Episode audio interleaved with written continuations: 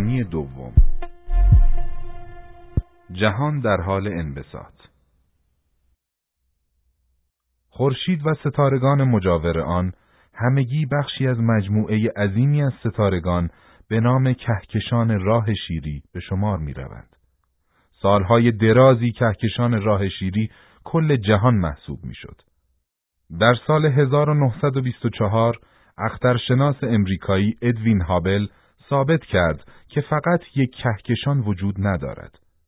در واقع کهکشانهای بسیاری با فضای خالی بسیار گسترده در بین آنها وجود دارند. برای اثبات موضوع لازم بود وی فاصله این کهکشانها را مشخص کند.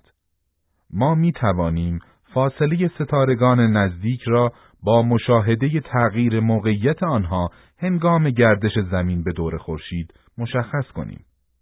کهکشانهای دیگر به حدی از ما دورند که برخلاف ستارگان نزدیک واقعا ثابت به نظر می رسند.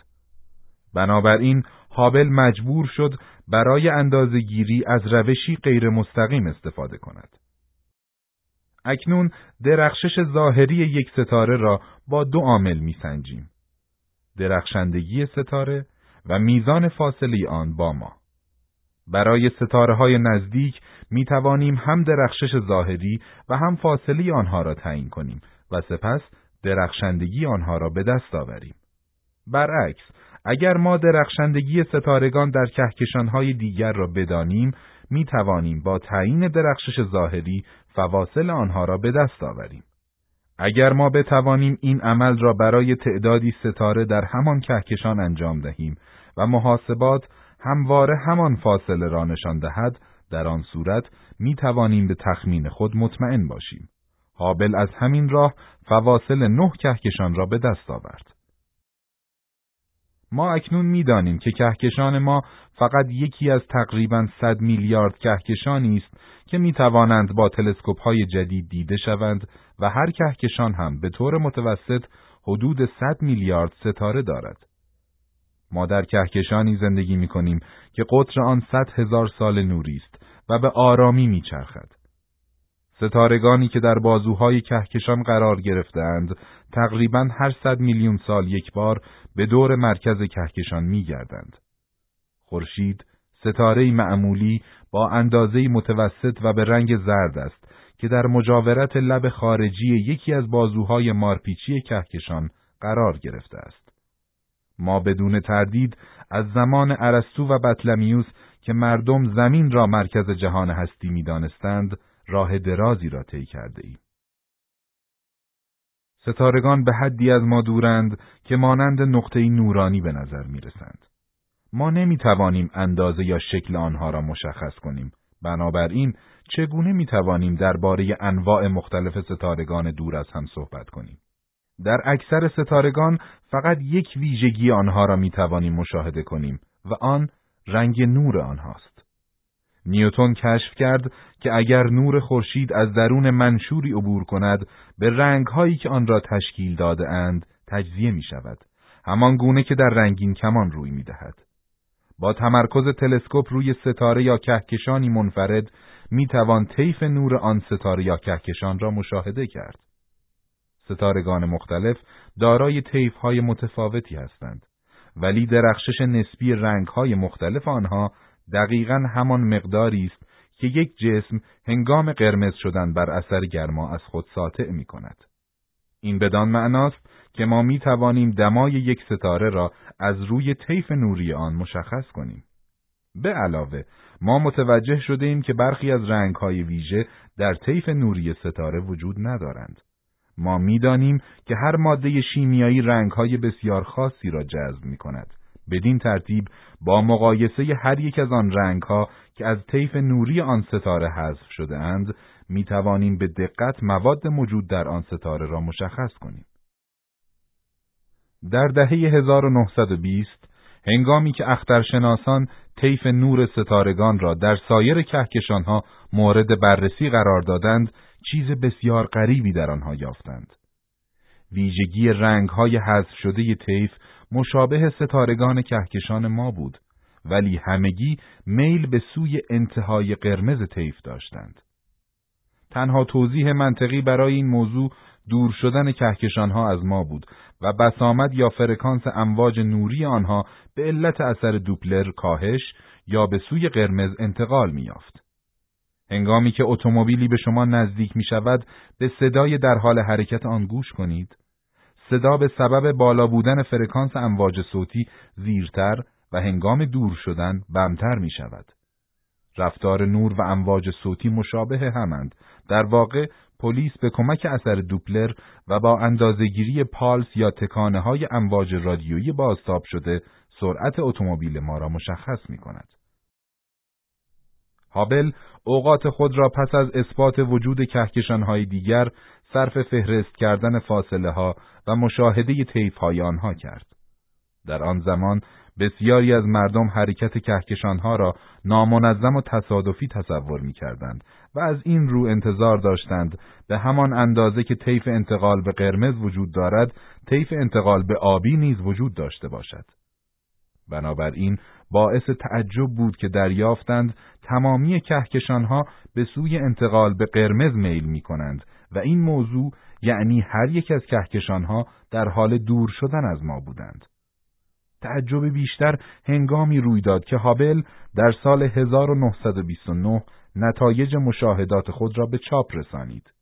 در این مشاهدات هابل به این نتیجه رسیده بود که حتی مقدار انتقال به قرمز تصادفی نیست و با فاصله هر کهکشان که از ما دورتر بود سرعت گریز آن بیشتر بود.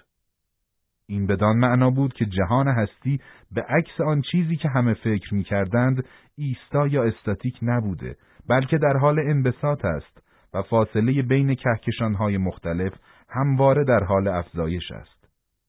کشف انبساط جهان یکی از انقلابهای هوشمندانه علمی در قرن بیستم به شمار می رود و با بازنگری موضوع تعجب خواهیم کرد که چرا هیچ کس پیش از این به انبساط جهان پی نبرده بود. نیوتون و دیگران باید به این واقعیت پی می بردند که یک جهان ایستا می بایست بر اثر نیروی گرانش جمع و منقبض می شد. ولی فرض کنیم که جهان به جای ایستا بودن در حال انبساط می بود. اگر این انبساط کمی آهسته تر از چگالی بحرانی بود، نیروی گرانش سرانجام انبساط مزبور را متوقف می کرد و سپس انقباز آغاز می گردید. اگر انبساط بیشتر از چگالی بحرانی می بود، نیروی گرانش ضعیفتر از آن بود که انبساط را متوقف کند و در نتیجه جهان برای همیشه به انبساط خود ادامه می‌داد. این موضوع تا حدودی مشابه فرستادن موشک از سطح زمین به فضاست. اگر سرعت موشک اندکی کمتر از سرعت لازم باشد، نیروی گرانش سرانجام آن را متوقف می کند و موجب سقوط آن می شود. از سوی دیگر اگر سرعت موشک اندکی بیش از سرعت لازم یعنی یازده و دو دهم کیلومتر بر ثانیه باشد نیروی گرانش نمی‌تواند آن را به سوی زمین برگرداند بنابراین موشک برای همیشه از زمین دور می شود. این گونه رفتار جهان می توانست با نظریه گرانش نیوتن پیش بینی شود و این پیش بینی نیز در هر زمان در قرن نوزدهم هجدهم و حتی اواخر قرن هفدهم می توانست صورت گیرد.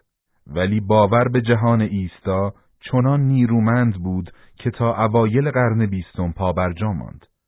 حتی هنگامی که اینشتین در سال 1915 نظریه نسبیت عام خود را به صورت معادلات ارائه داد، مطمئن بود که جهان هستی حالتی ایستا دارد.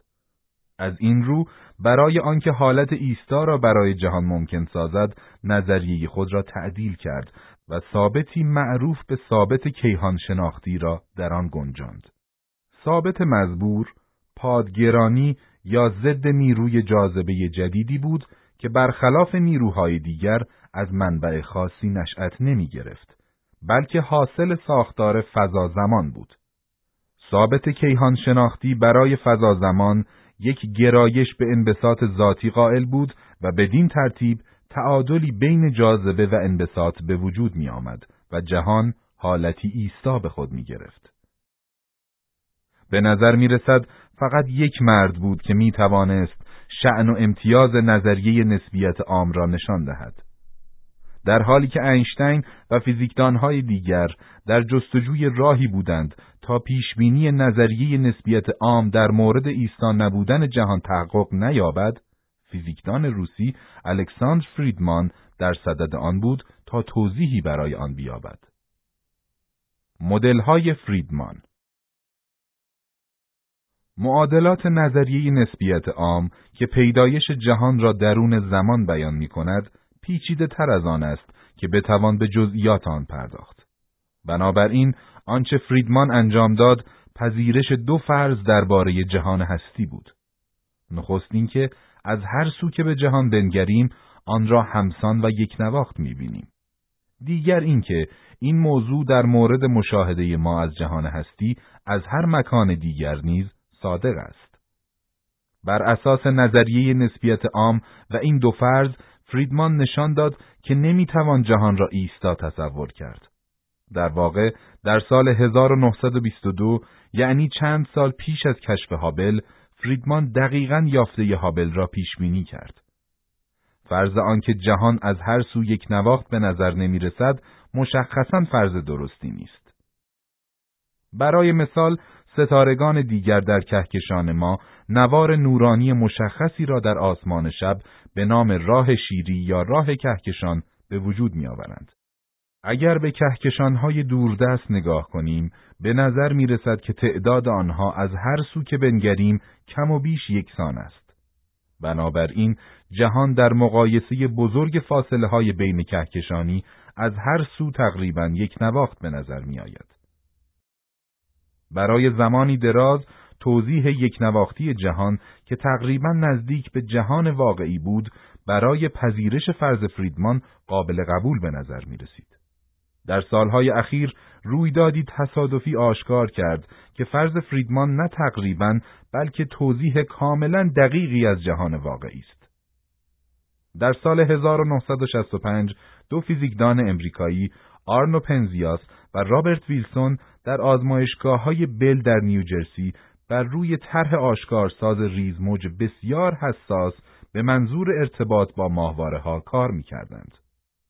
آنها هنگامی که دریافتند آشکارساز آنان بیشتر از حد معمول نوفه یا نویز یا سیگنال های مخرب دریافت می کند و این نوفه از جهت خاصی نمی آید دچار نگرانی شدند. ابتدا تصور کردند که نوفه اضافی ناشی از فضله پرندگان بر روی آشکارساز است و سپس سایر اشکالات احتمالی را نیز مورد بررسی قرار دادند. ولی هیچ کدام از آنها موجب نوفه مزبور نبودند. آنها می‌دانستند هر نوفه ای که از جو ناشی شود هنگامی که آشکارساز کاملا به طرف بالا قرار گیرد مقدار آن بیشتر خواهد شد. زیرا اگر جو با زاویه‌ای نسبت به خط عمود نگریسته شود زخیمتر به نظر می رسد. آشکارساز به هر سو که متمایل می‌شد مقدار نوفه اضافی تغییر نمی کرد. بدین ترتیب نوفه از خارج از جو می آمد. همچنین در تمامی روزها و شبهای سال با وجود آنکه زمین به دور محور خود و نیز به گرد خورشید می گردید اندازه نوفه یک نواخت بود. این بدان معنا بود که تابش از ورای منظومه شمسی و حتی از ورای کهکشان ما می آمد. اگر چنین نبود، هنگامی که جهت زمین و آشکارساز تغییر می کرد، می بایست مقدار نوفه تغییر کند. در واقع ما می‌دانیم که این تابش از جهان قابل مشاهده به سوی ما آمده است. از آنجایی که مقدار این تابش در جهات مختلف یکسان است، پس جهان هستی نیز در جهات مختلف حداقل در مقیاس بزرگ یک نواخت و یکسان است. ما اکنون می‌دانیم از هر سو که بنگریم مقدار این نوفه هرگز بیشتر از حد یک قسمت از ده هزار قسمت تغییر نمی کند. بدین ترتیب پنزیاس و ویلسون نادانسته فرض اول فریدمان را به گونه دقیق مورد تایید قرار دادند. تقریبا در همان زمان دو فیزیکدان امریکایی دیگر در دانشگاه پرینستون به نامهای باب دیک و جیم پیبلز به ریزموجها گرایش پیدا کردند. آنها بر روی اظهار نظر جورج گاموف کار می کردند.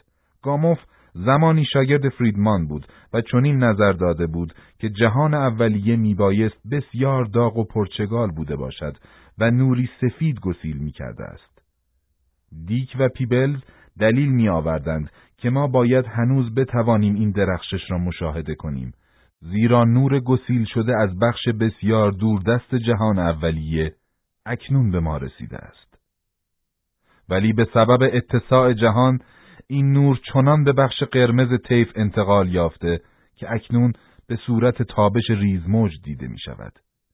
دیک و پیبلز در جستجوی این تابش بودند که پنزیاس و ویلسون از کار آنها باخبر شدند و دریافتند که قبلا آنها این تابش را یافتند. پنزیاس و ویلسون به خاطر این کشف جایزه نوبل سال 1978 را به دست آوردند که برای دیک و پیبلز گران آمد. در نگاه اول کلیه این مدارک مبنی بر اینکه جهان هستی در تمام جهات همسان به نظر می رسد خود می تواند دلیلی بر آن باشد که جایگاه ما در جهان دارای موقعیت ویژه است. اگر ما مشاهده می کنیم که کهکشانهای دیگر در حال دور شدن از ما هستند، بنابراین می توان گفت که ما در مرکز جهان هستی قرار گرفته ایم. ولی در این مورد توضیح دیگری نیز وجود دارد. ممکن است در یک کهکشان دیگر همین موضوع صادق باشد و کهکشانهای دیگر از تمام جهات در حال دور شدن نسبت به آن کهکشان باشند. این موضوع همان گونه که مشاهده می شود تایید کننده فرض دوم فریدمان است. ما مدرکی علمی در رد یا قبول این فرض نداریم. جالب می بود که جهان فقط در اطراف ما نه در پیرامون نقاط دیگر جهان در جهات مختلف همسان می بود. در مدل فریدمان تمامی کهکشانها در حال دور شدن از هم هستند. جهان را می توان مانند بادکنکی تصور کرد که نقاطی روی آن ترسیم شده و در حال باد کردن آن باشیم. نقاط از هم دور می شوند ولی به هیچ نقطه نمی توان مرکزیت داد. به علاوه هر قدر نقاط از هم دورتر می شوند سرعت دور شدن آنها بیشتر می شود. در مدل فریدمان سرعت دور شدن کهکشانها از هم متناسب با فاصله آنها نسبت به یکدیگر است. بدین ترتیب انتقال به قرمز یک کهکشان همان گونه که هابل دریافت بستگی به فاصله آن کهکشان با ما دارد. مدل فریدمان به رغم توفیقاتش و تایید آن از طریق مشاهدات هابل در غرب بسیار ناشناخته ماند. مدل مزبور فقط پس از ابداع مدل‌های مشابه به وسیله فیزیکدان هوارد رابرتسون و ریاضیدان انگلیسی آرتور واکر در سال 1935 شناخته شد. این مدل‌های مشابه در پاسخ به کشف هابل در مورد همسان بودن انبساط جهان ارائه گردید. گرچه فریدمان یک مدل را ارائه داد، در واقع سه نوع مدل متفاوت وجود دارند که از فرضهای اساسی فریدمان تبعیت می کنند. در نوع اول که فریدمان آن را یافت، جهان هستی با چنان سرعت کمی در حال انبساط است که نیروی جاذبه بین کهکشانها موجب می شود که این انبساط آهسته تر شود و سرانجام متوقف گردد. سپس کهکشانها به سوی هم حرکت می کنند و جهان شروع به انقباز می کند. فاصله بین دو کهکشان ابتدا از صفر آغاز می شود و سپس این فاصله به حد اکثر می رسد. بعد به حال نخستین خود یعنی صفر باز می گردد.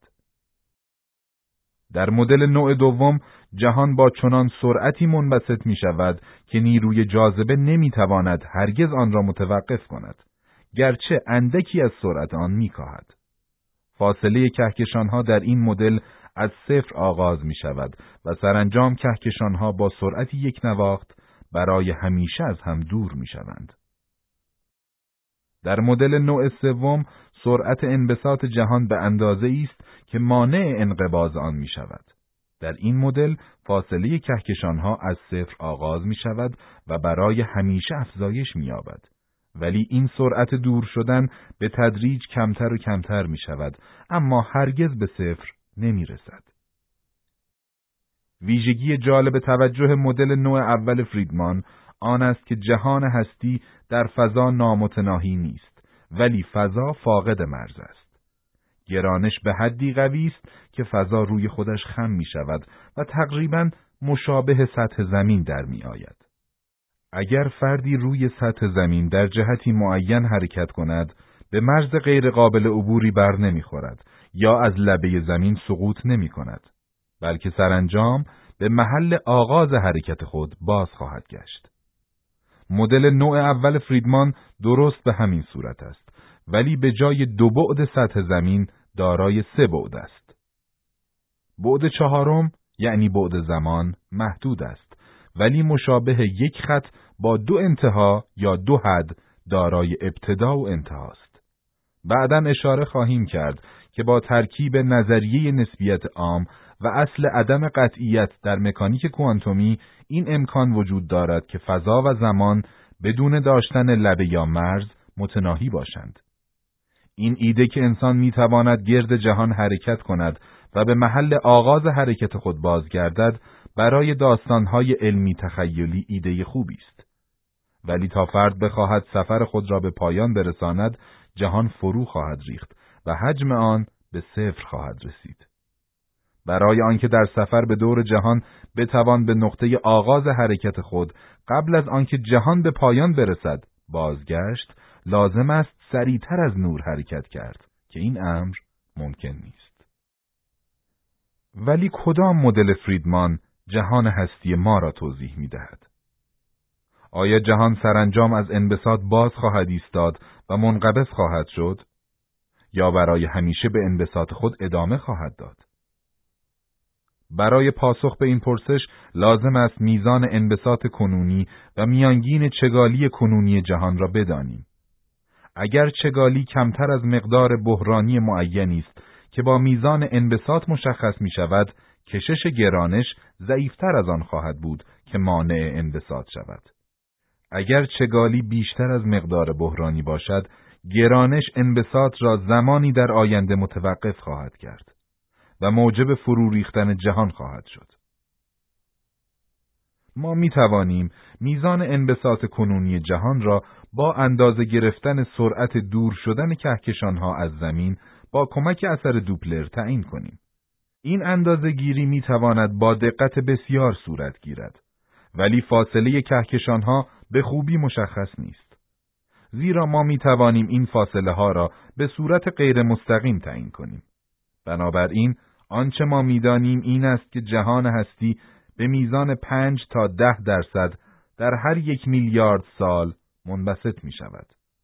ولی عدم قطعیت در مورد متوسط چگالی جهان مسئله مهمتری است.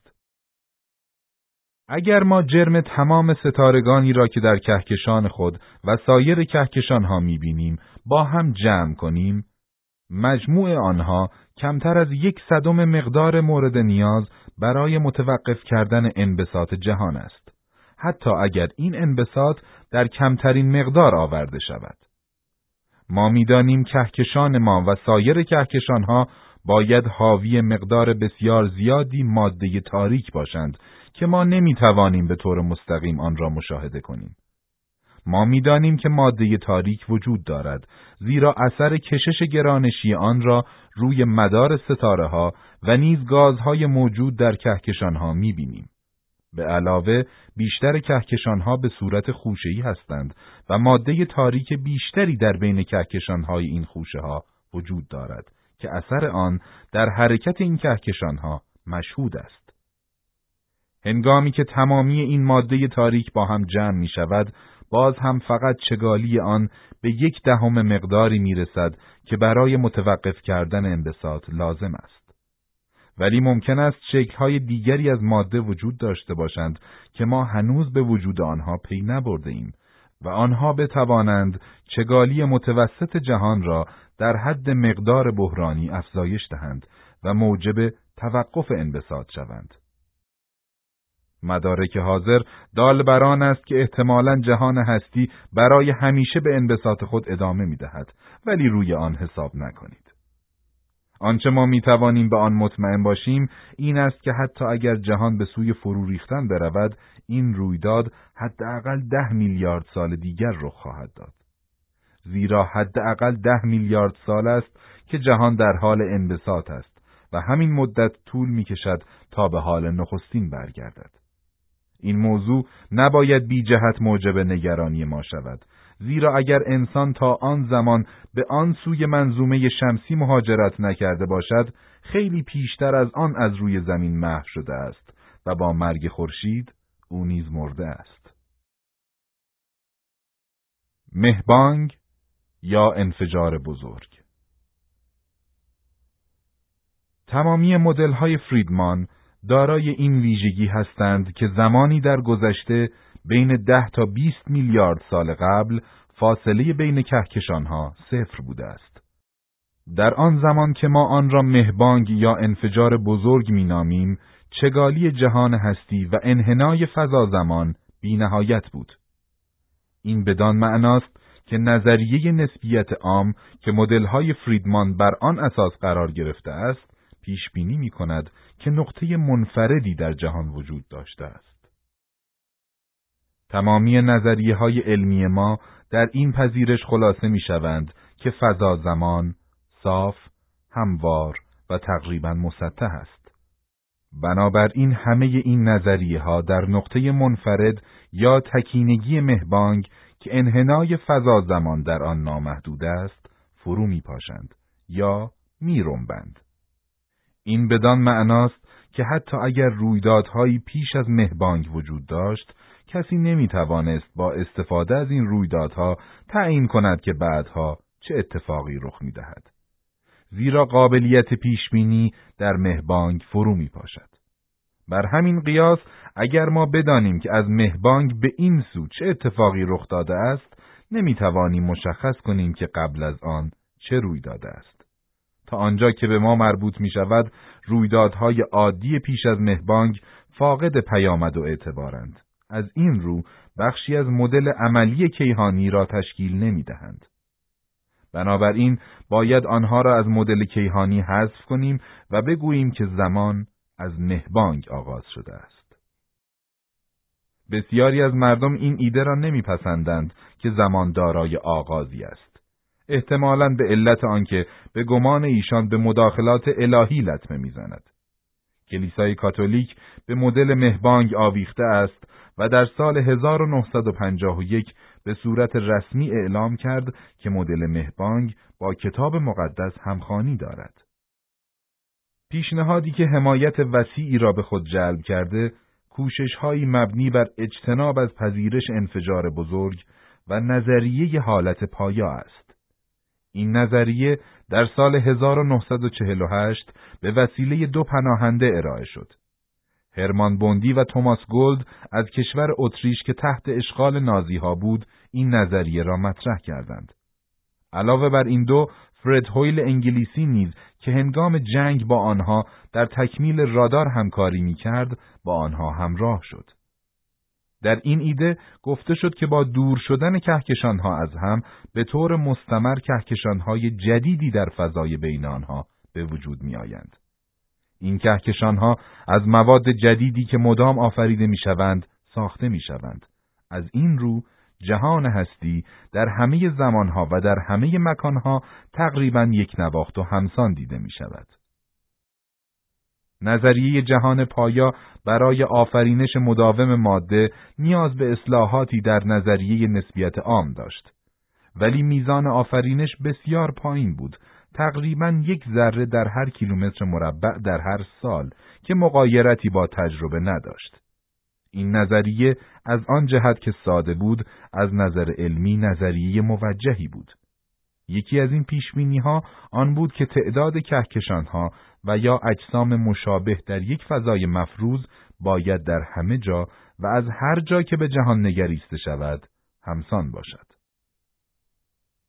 در اواخر دهه 1950 و اوایل دهه 1960 منابع امواج رادیویی گسیل شده از فضای خارج مورد بررسی قرار گرفت. این بررسی در کمبریج به وسیله گروهی از اخترشناسان به سرپرستی مارتین رایل صورت گرفت. گروه کمبریج نشان داد که اکثر منابع امواج رادیویی در خارج از کهکشان ما قرار گرفتند و نیز تعداد منابع ضعیف بسیار بیشتر از منابع قوی است. آنها چنین تفسیر کردند که منابع امواج ضعیفتر دورتر از منابع امواج قویتر هستند و نیز به نظر می رسید که تعداد منابع نزدیکتر در هر واحد حجم در فضا کمتر از تعداد منابع دورتر است. این بدان معناست که ما در مرکز منطقه وسیعی از جهان قرار گرفته ایم که در آن تعداد منابع رادیویی کمتر از مکانهای دیگر است. و یا می‌توان گفت تعداد این منابع در گذشته هنگامی که امواج رادیویی سفر خود را به سوی ما آغاز کردند نسبت به عصر حاضر بسیار بیشتر بودند. هر دو توضیح پیشبینی های نظریه حالت پایا را نقض می کنند. به علاوه کشف تابش ریزموج به وسیله پنزیاس و ویلسون در سال 1965 نیز نشان می دهد که جهان در گذشته بسیار چگالتر بوده است. پس نمی تواند حالت پایا داشته باشد. بدین ترتیب نظریه پایا کنار گذاشته شد. کوششی دیگر برای اجتناب از این نتیجه گیری که میبایست مهبانگ و در نتیجه آغاز زمانی وجود داشته باشد به وسیله دو دانشمند روسی یفگنی لیفشیتس و ایساک خالاتنیکوف در سال 1963 صورت گرفت. آنها چنین نظر دادند که مهبانگ ویژگی منحصر به فرد در مدل‌های فریدمان است و این مدل‌ها فقط به جهان واقعی نزدیک شدند. شاید در میان تمامی مدل‌هایی که تقریبا مشابه جهان واقعی هستند فقط در مدل‌های فریدمان کهکشانها به صورتی مستقیم از هم دور می‌شوند. بنابراین تعجبی ندارد که زمانی در گذشته همگی آنها در یک مکان بوده باشند. ولی در جهان واقعی کهکشانها مستقیما از هم دور نمی‌شوند. آنها دارای مختصری سرعت جانبی هستند. بنابراین در واقع ضرورتی ندارد که بگوییم همگی آنها کاملا در یک مکان بودند فقط می‌توان گفت که بسیار نزدیک به هم بودند. شاید جهان در حال انبساط حاضر ناشی از تکینگی مهبانگ نباشد بلکه از مرحله انقباز پیش از خود به وجود آمده باشد. هنگامی که جهان بر روی خود فرو میریزد یا میرنبد ممکن است همه ذرات آن با هم برخورد نکنند بلکه برخی از آنها از کنار هم عبور کرده از هم دور شوند و انبساط کنونی جهان را موجب شوند. بدین ترتیب چگونه می توانیم بگوییم جهان واقعی از یک مهبانگ آغاز شده است؟ آنچه لیفشیتس و خالاتنیکوف انجام دادند بررسی مدل‌هایی از جهان بود که تقریبا مشابه مدل‌های فریدمان بودند ولی بینظمیها و سرعتهای اتفاقی و بدون ترتیب کهکشانها در جهان واقعی در آنها محاسبه شده بود. آنها نشان دادند که چون این مدل‌هایی نیز می توانستند با مهبانگ آغاز شوند گرچه در آنها کهکشانها به صورت مستقیم از هم دور نمی شدند. ولی آنان ادعا کردند که این امر فقط شامل مدل‌هایی استثنایی می شود. آنها دلیل آوردند که چون تعداد بسیاری از مدل‌های مشابه مدل فریدمان فاقد تکینگی مهبانگ هستند، بنابراین ما به این نتیجه می رسیم که بسیار نامحتمل است که جهان با مهبانگ آغاز شده باشد. ولی بعدا متوجه شدند که مدل‌های کلاسیک بسیاری مشابه مدل فریدمان وجود دارند که با تکینگی آغاز می شوند و کهکشانها در آنها فاقد سرعتهای جانبی هستند. سرانجام آنان در سال 1970 عقب نشینی کردند. کارهای لیفشیت و خالاتنیکوف ارزشمند بود. زیرا نشان داد که اگر نظریه نسبیت عام درست باشد، جهان هستی می‌تواند یک تکینگی مهبانگ داشته باشد. ولی نتوانسته است به آن پرسش سرنوشت ساز پاسخ دهد. آیا نظریه نسبیت عام پیش بینی می کند که جهان ما باید دارای یک مهبانگ، یک آغاز زمان باشد؟ پاسخ به این پرسش موجب روی کردی کاملا متفاوت نسبت به موضوع شد که آغازگر آن فیزیکدانی انگلیسی به نام راجر پنروز در سال 1965 بود. او از نحوه رفتار مخروطهای نور در نسبیت عام و این واقعیت که نیروی گرانش همواره جذب می کند استفاده کرد تا نشان دهد که ستاره‌ای که بر اثر نیروی گرانش خود میرنبد در محدوده‌ای به دام میافتد که مرزهایش سرانجام به صفر می‌رسد. این بدان معناست که تمامی ماده در ستاره در محدوده‌ای به حجم صفر متراکم می شود. بدین ترتیب چگالی ماده و انحنای فضا زمان نامتناهی می شود. به عبارت دیگر در محدوده ای از فضا سازمان تکینگی به نام سیاه چاله به وجود می آید. در نظر اول در حاصل کارهای پنروز چیزی یافت نمی شود که به این پرسش پاسخ دهد که آیا نقطه منفرد یا تکینگی مهبانگ در گذشته وجود داشته است؟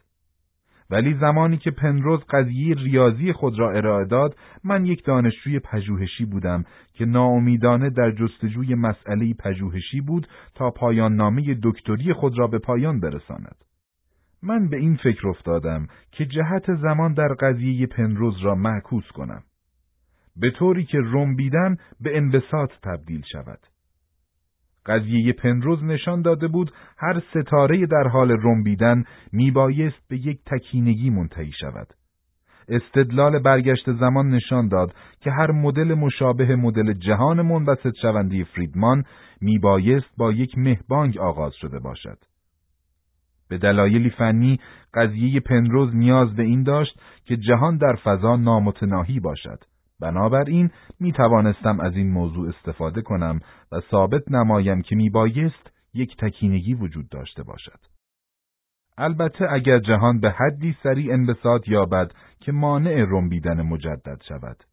زیرا مدل جهان فریدمان در فضا لایتناهی بوده است. در طول چند سال بعد یک تکنیک جدید ریاضی را تکمیل کردم که این موضوع و سایر شرایط تکینگی را که ثابت می کردند تکینگی هایی باید رخ داده باشد از قضیه ها زدود. نتیجه نهایی مقاله مشترک بود که در سال 1970 به وسیله پنروز و من ارائه گردید. مقاله ثابت می کرد که می بایست یک تکینگی مهبانگ وجود داشته باشد و بدین ترتیب درست بودن نظریه نسبیت عام تایید شده بود و نیز ثابت می کرد جهان هستی بیش از آنچه مشاهده می شود حاوی ماده است. ایراد بسیاری به کارهای ما گرفته شد. بخشی از این ایرادها خط مش لیفشیتس و خالاتنیکوف را دنبال می کرد و بخش دیگر از سوی افرادی بود که حس می کردند کل ایده تکینگی نفرت انگیز است و زیبایی نظریه اینشتین را نابود می کند. ولی پس از این فراز و نشیب ها این امر که جهان هستی دارای آغازی است اکنون مقبولیت عام پیدا کرده است.